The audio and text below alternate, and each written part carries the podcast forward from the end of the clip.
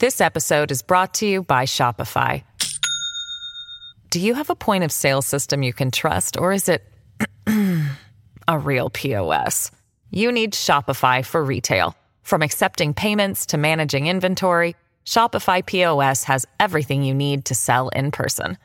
Go to shopify.com slash system, all lowercase, to take your retail business to the next level today. That's shopify.com slash system.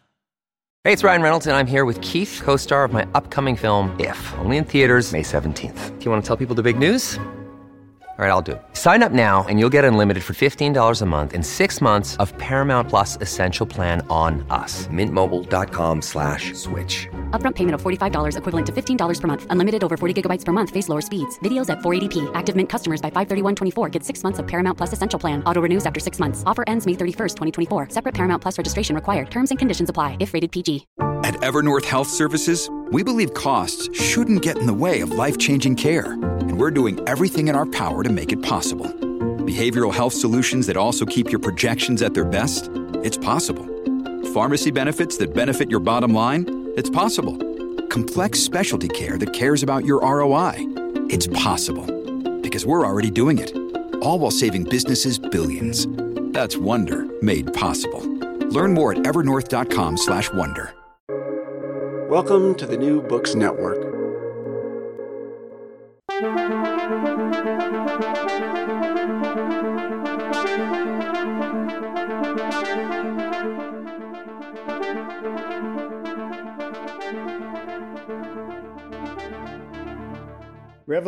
and violent conflicts seem to be a pervasive feature of the modern world. What causes these upheavals? What do they achieve? How does demography influence when and where they take place? And what do the recent projections about China's stagnating and aging population foretell about the future of great power politics? Welcome to International Horizons, a podcast of the Ralph Bunche Institute for International Studies that brings scholarly and diplomatic expertise to bear on our understanding of a wide range of international issues. My name is John Torpey, and I'm director of the Ralph Bunche Institute at the Graduate Center of the City University of New York. Today, we're fortunate to be joined by Jack Goldstone, who is the Virginia E. and John T. Hazel Jr. Chair Professor of Public Policy at George Mason University and a Global Fellow of the Woodrow Wilson International Center in Washington.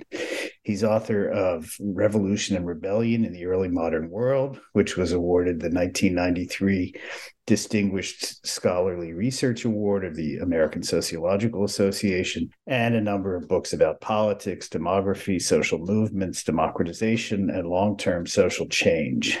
He's appeared on NPR, CNN, Al Jazeera, Fox, and has written for Foreign Policy, The Atlantic, The Washington Post, Al Hayat, and the International Herald Tribune. Thanks so much for being with us today, Jack Goldstone. Glad to be here. Great to have you. So, as I indicated in my introduction, you know, much of your work has addressed the causes of revolutions. You develop a complex, multidimensional approach, but population trends have always played a key role in your work, and we're going to talk about that a lot today. So, what, what should we know about the causes and consequences of revolutions? Well, they are complicated. There's no one model that accounts for all cases. Revolutions differ. In, in fact, today we see more of the kind of urban and non-violent variety of revolutions, so-called color revolutions. Um, 50 years ago, we thought of revolutions as more commonly rural and waged by guerrilla war. And before that, we thought revolutions were only um, staged against traditional monarchies and empires. We had this simple mo- modernization model that uh, traditional regimes were the kind of regime that was vulnerable. Of course, that all got thrown out in the Arab Spring when it was the uh, modernizing dictators who all faced revolutions, while the monarchies in Morocco and Saudi Arabia kind of went on. So I think the main thing to realize about revolutions is there's not one type, and that they can occur anywhere that a government starts to lose the loyalty of its core supporters. That's not the population at large. You can do without that. But the core supporters of a government are the bureaucratic, economic, and military elites. And whenever you have a government that is seen as so corrupt or incompetent or misguided or just a threat to the well being of those elites, a revolution can develop. So you've mentioned the color revolutions and the Arab Spring, of course, um, but eh, they don't seem to have had the same kind of consequences as the revolutions that we kind of classically think about, you know, the French, the Russian, the Chinese, that really transformed the nature of not just the political system, but, you know, the economic system as well.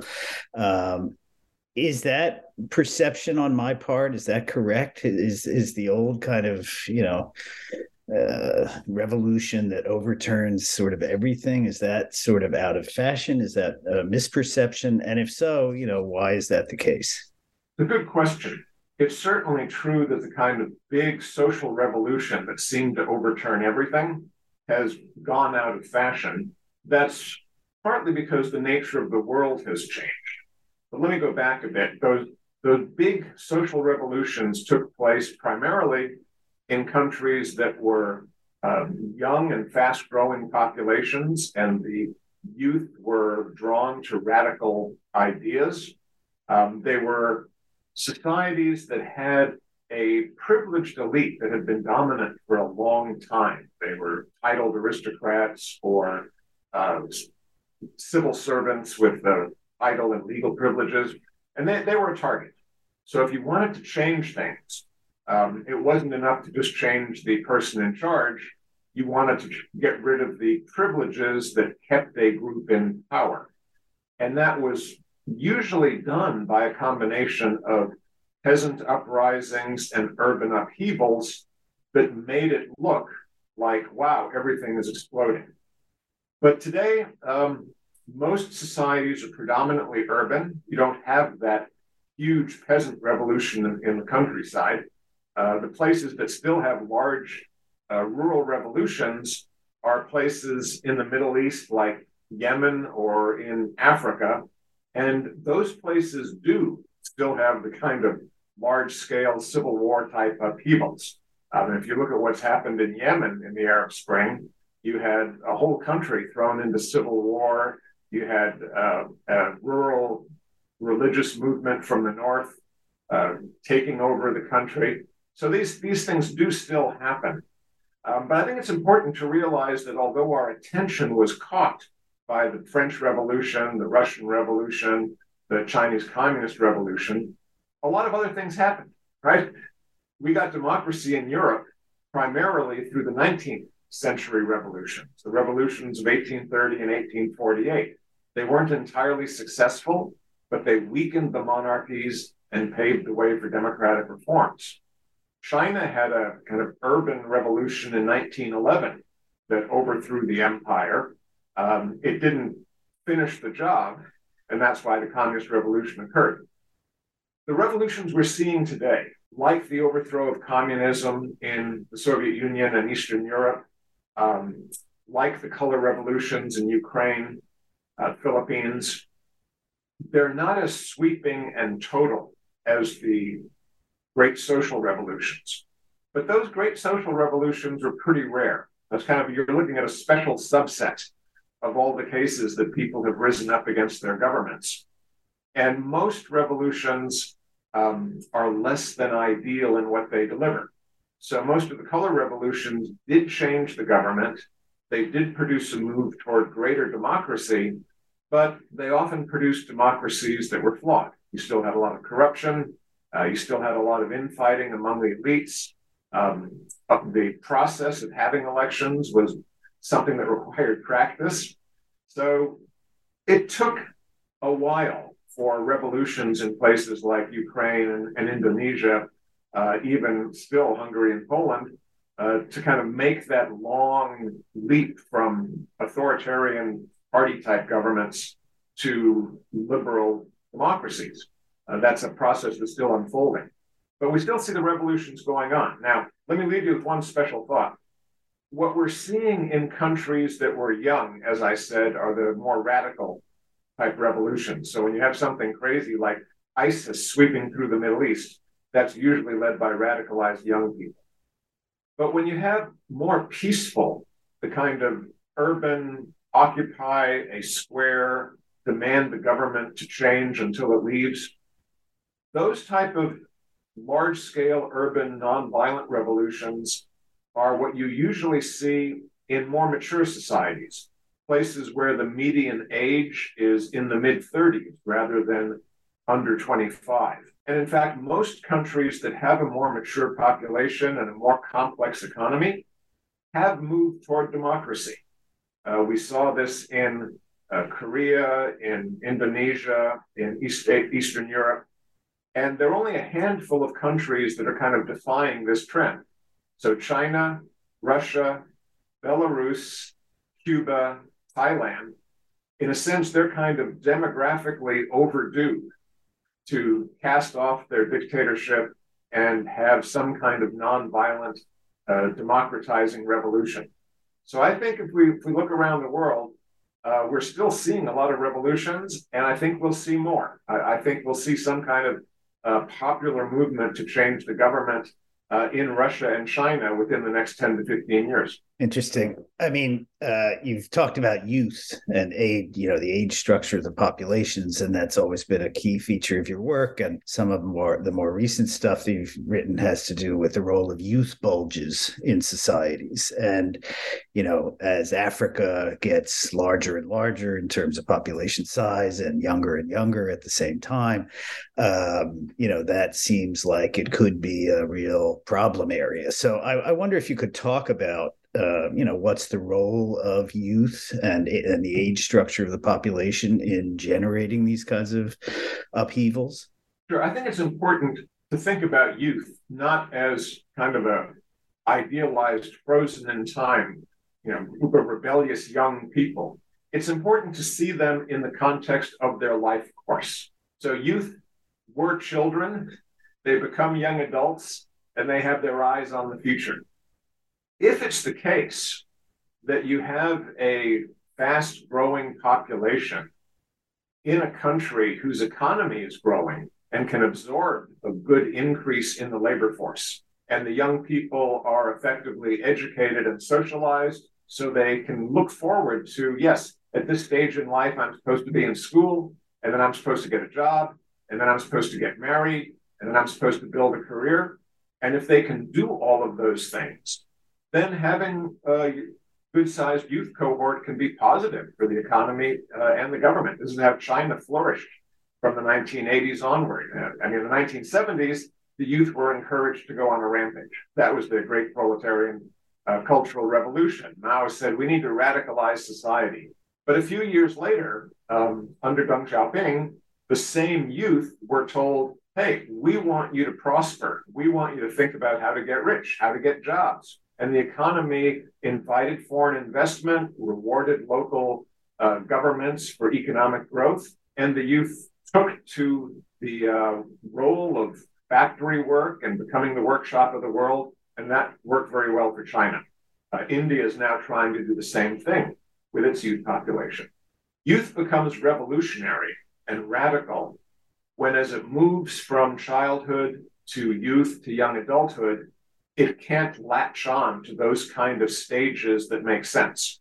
So if you say, okay, I'm I'm supposed to go to school, and you go to school and you get an education, and then as you get into your late teens or early 20s, you realize, hey, there are no jobs for me. The the country is the economy here is suffering from uh, corruption or obstruction, and the jobs that I was promised or was expected, I can't find.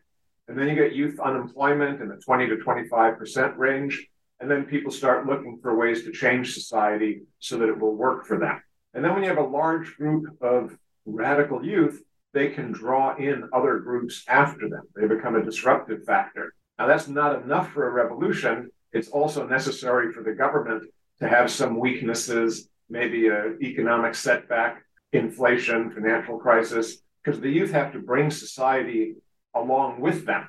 Uh, but once they do, they're often the uh, kind of the fuse that lights the explosion that makes revolutions happen.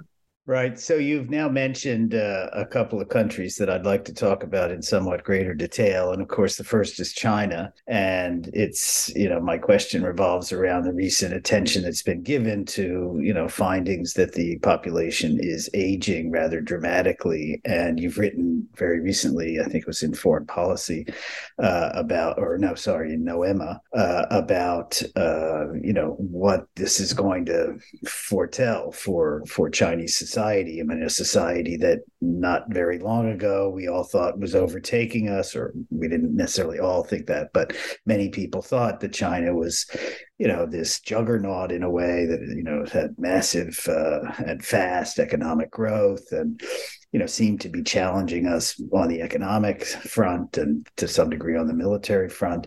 Uh, but these reports about the age structure and the growing dependency ratio in the uh, population suggest uh, a rather different future. So I wonder if you could talk about, you know, some of the things you were writing about in this Noema piece. Sure.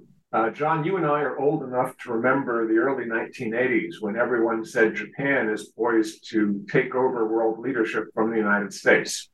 Japan is number one. I see you. Yeah, right. That's what that was the slogan. Um, and of course, China, especially Chinese nationalists, uh, like to think that the West is failing and that China is on the path to becoming the number one nation in the world. But they're mistaken, just as the Japanese were. Um, when I talk about my theory of demographic structural change, we've talked about how having too many young people that the system cannot absorb can create stress that leads to upheaval. And it's really not about youth per se, it's more about the, the mismatch. That is, social institutions, political, economic, social mobility, are designed to process a certain volume of population that kind of enters the school system, enters the labor market, enters retirement. And when those institutions are working, that process is smooth. But when there's a change in the population so that the institutions no longer can handle what's coming through, that's disruptive. And China is now facing that kind of from the opposite direction. They handled their population surge to become the workshop of the world, but they also adopted policies that said, hey, we don't want population growth to get out of hand. We need to slow it down. And they've succeeded extremely well. So much so that population growth now has gone into reverse. And that's another form of severe disruption that I don't think they're equipped to handle because their population decline is not coming along slow and gradual. It's really almost falling off a cliff. That's partly because of the decline in, in birth, but even more the decline in marriages. Chinese women, like Korean, Japanese, Taiwanese, all across uh, Southeast Asia, women are basically told you're not going to have a career unless you devote all of your efforts to work, just like the men who are expected to work long hours and devote themselves to the company. But if you have children, in order for the children to succeed in a very competitive, exam focused environment, mothers are expected to nurture their children through the competitive school, exam, tutoring, activities process. So women are basically told, hey, you can either be a full time a uh, corporate samurai like the men, or you're going to be a full time mother nurturing your kids. It's, it's impossible to do both. And so the marriage rate has fallen by 50% in the last 13 years. Birth rates are setting lows that haven't been seen since the 1970s. And all of this means that the labor force, particularly the young people coming into the labor force, are going to dry up in the next 20 years. And I think that's going to really put the brakes on China's economy. And it's going to really hit the housing sector hard because demand for housing depends on households forming. And those are just not happening now in China. And so many people in China have put their wealth into housing. It's going to be just like the Japanese property bubble of the 1980s, which really knocked Japan off the growth trajectory for decades. So I think China's going to face a crunch. But unlike Japan, which had developed into a democracy at that point and dealt with the uh, economic reversal by shuttling prime ministers and parties, there's no one to blame for the coming economic slowdown except Xi Jinping and the Chinese Communist Party. And I think they are going to be, you know, paying a price in terms of rejection of their program. We saw some of that with the protests against COVID policy. Chinese population is very capable at this point of organizing and protesting policies that they see as harmful. And I think they're not being prepared for what's going to be a sharp drop in real estate values, a sharp drop in growth. You already have some young Chinese uh, going, doing a hashtag, we are the last generation. They see problems ahead. They worry about what's going to happen. And I think China's going to have to deal with a lot of internal turmoil. They're not going to be able to take over the world. This episode is brought to you by Shopify. Do you have a point of sale system you can trust, or is it a real POS? You need Shopify for retail. From accepting payments to managing inventory, Shopify POS has everything you need to sell in person. Go to shopify.com/system all lowercase to take your retail business to the next level today. That's shopify.com/system. Right.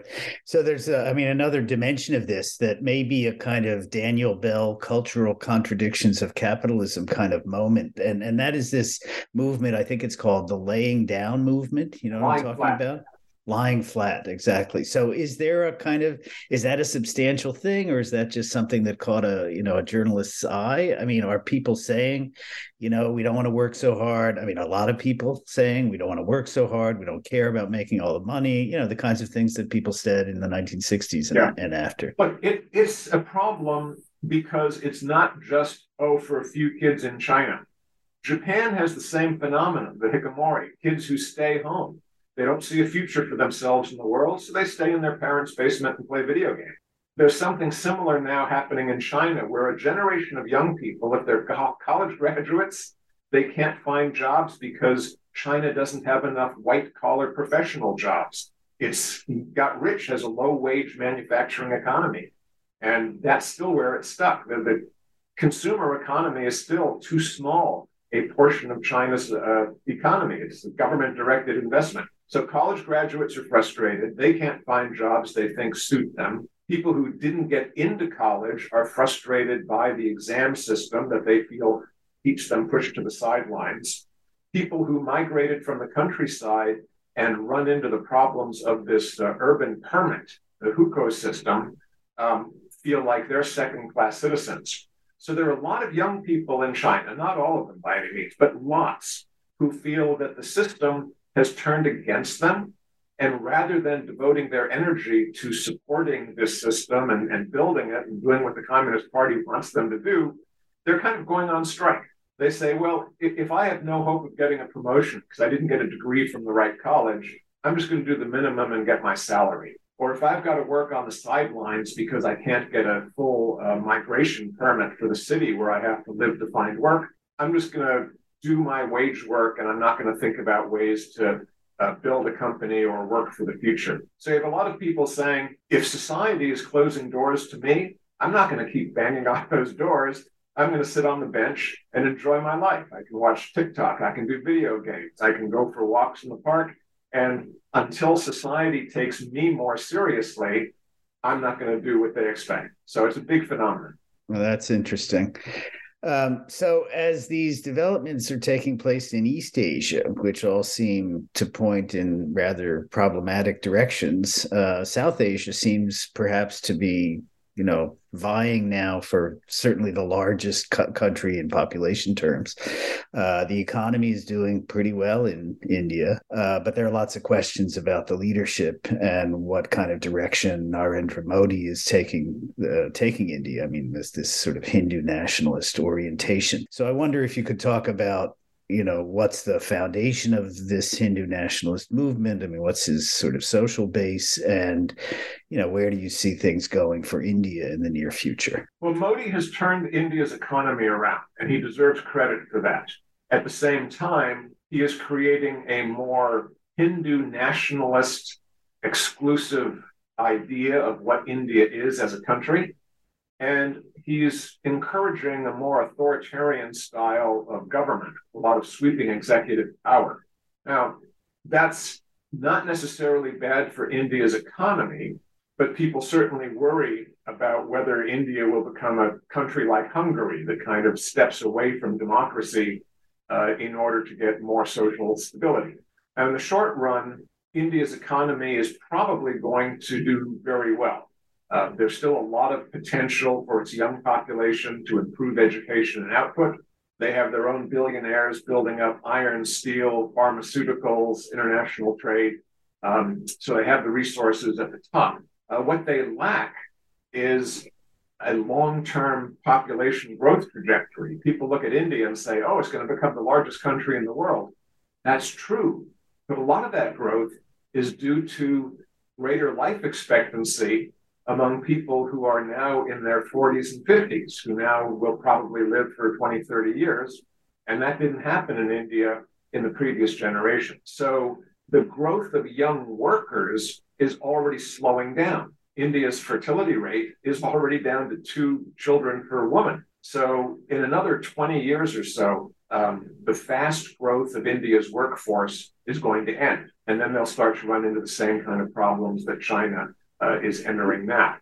But for the next 20 years, India is going to grow. It may be a little bit more authoritarian, but India also has a pretty strong rooted uh, democratic experience. So I don't think Modi is going to somehow turn the whole country uh, into a dictatorship. That, that's really not in the Indian uh, political spirit of the last, uh, see now, uh, little over 70 years. So I think what we'll see is India that becomes a stronger actor on the world stage, a bigger force in the international economy. But remember, even today, India's GDP is only about a fifth the size of China.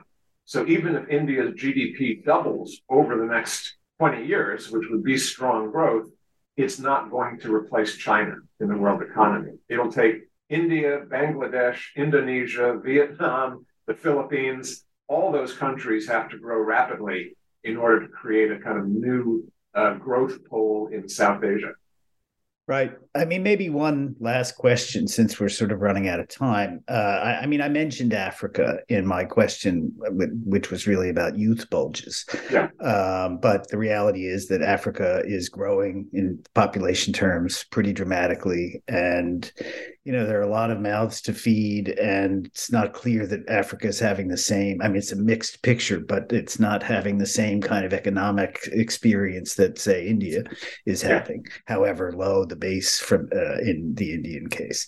So i wonder what you you know foresee for africa and for all those africans who are going to be you know on the planet in the coming years. This is a situation where i really think the future is up to us it's not given by the raw demographic fact. Africa will be the great resource of youth for the entire world the next 20 years because the youth population is stagnant now already in, in India, Vietnam.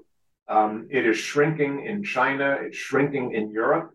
Something like two thirds of all the children in the world being born now are born in Africa and South Asia. And by mid century, it'll be more than half of all kids are in Africa. Now, that's a great opportunity. You have an enormous population of young people who want to be productive. Who are really anxious to learn the latest skills, to get work. We see that Nigerians are great entrepreneurs. Ethiopians have built the airlines that fly all over Africa. Uh, Kenya is becoming a major exporter. There's so much talent in Africa, but it has been held back by government corruption, ineffectiveness, and the United, you know, the West has basically played along with that. And we kind of look at Africa, oh, well, that's a, a bad place. It's a potential problem. Let's try and wall it off.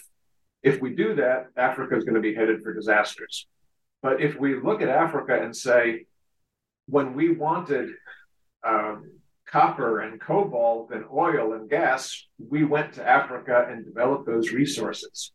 If we now say Africa has enormous numbers of young people who could be the labor force for the world for the future, we don't want them to migrate to Europe and America. We want them to be productive in place, the way China's population was in the 1980 to 2010 period. If, if we help Africa, if we look at that as a resource for the global economy, how can we put Africa's youth into productive work? How can we help them with education? How can we help them with private investment? I think that's a great opportunity. So I leave with the notion that the world's future will depend on Africa having a good future. But which way Africa's future goes, are they going to be the next China economic powerhouse of a massive labor force for the world? Or are they going to be like the Middle East and kind of one revolution after another, violence, conflict? That's a very open question. I don't think it's at all determined. It's going to be a choice that Africans make and that their friends around the world make together. So you don't see them as uh, compensating for the declining demographic profile of Europe, of Japan. I mean, obviously these places have to change their outlook. I mean, for this to happen at all, they have to change their outlooks about immigration, right? And uh, so, so some of this, you know, gro- uh, population growth in Africa would seem to me to be inevitably bound for uh, for some kind of migra- migratory trajectory. But on the other hand, as you say, it probably is better to assist them and, you know, give them opportunities where they are. Not not everybody wants to leave where they are. Right. You, look, you have to look at the numbers. It's certainly true that America and Europe and even East Asia will need immigrants to do jobs that we don't have the young people to do. Some of that's going to be care of the elderly, some of that's simply construction, landscaping. We will need migrants. But the population of Africa is going to grow from 1 billion to 2 billion by mid century and maybe to 3 billion or more in the second half of this century. There's no way that, you know, even 10 or 20% of that population could move safely and acceptably to the West. You know, we're not looking at a world where two or 300 million migrants can be absorbed. 20 or 30 may be vital. But most of the young people in Africa, if they're going to be productive, will have to be productive in those countries. Great. Got it. Well, that's a fascinating tour d'horizon of what's going on in the world and where it's going. But that's it for today's episode. I want to thank Jack Goldstone of George Mason University for sharing his insights about revolutions, demography, and conflict in the modern world. Look for us on the New Books Network and remember to subscribe and rate International Horizons on Spotify and Apple Podcasts. I want to thank Osvaldo Mena Aguilar for his technical assistance and to acknowledge Duncan For sharing his song International Horizons as the theme music for the show. This is John Torpey saying thanks for joining us, and we look forward to having you with us for the next episode of International Horizons.